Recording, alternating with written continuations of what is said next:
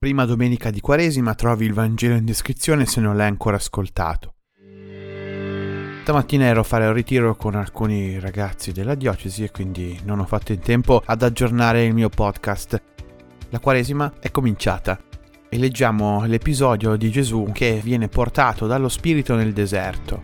Gli altri anni eravamo abituati al racconto di Luca e di Matteo che specificava molto bene tutte le tentazioni di Gesù che qua vengono solo accennate. Il punto focale nel Vangelo di Marco è che è lo Spirito a condurre Gesù nel deserto. Ovvero questo tempo di Quaresima non è un tempo di punizione, ma è un tempo che ci viene donato. È un dono, un dono di grazia. La possibilità di stare anche noi nel deserto e affrontare il deserto per essere liberati e rinascere a vita nuova a Pasqua.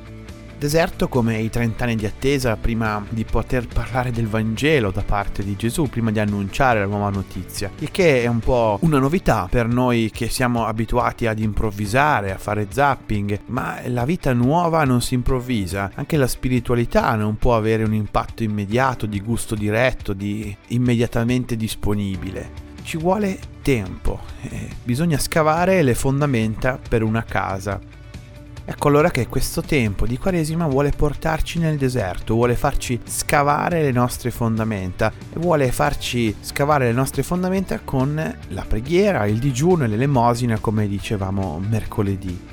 Non possiamo nella vita avere solo conferme e rassicurazioni, abbiamo anche bisogno di difficoltà da affrontare perché fanno parte della realtà, non è che ci vengano date dallo spirito. Lo spirito ci fa vivere anche quelle allora possiamo stare davanti a questo deserto, questi 40 giorni, o da arrabbiati, rassegnati, da puniti, pensando che è già un anno, che tanto siamo in quaresima, di fatto, non possiamo fare quello che ci pare, che viviamo un contesto difficile, molti di voi hanno sicuramente anche preoccupazioni, non so, per il lavoro o per gli sconvolgimenti che tutto questo ha portato nelle nostre famiglie.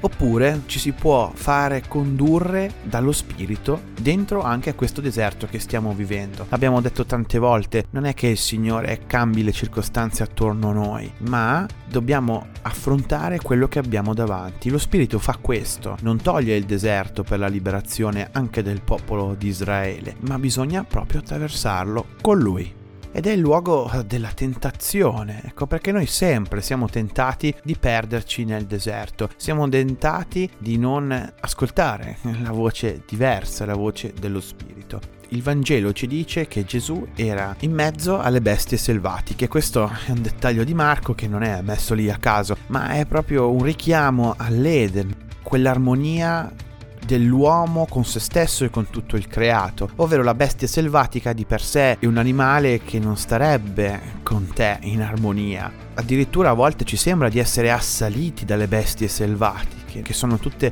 le preoccupazioni che ci circondano in questo momento. C'è possibilità, guidati dallo spirito, di essere in armonia anche lì dentro.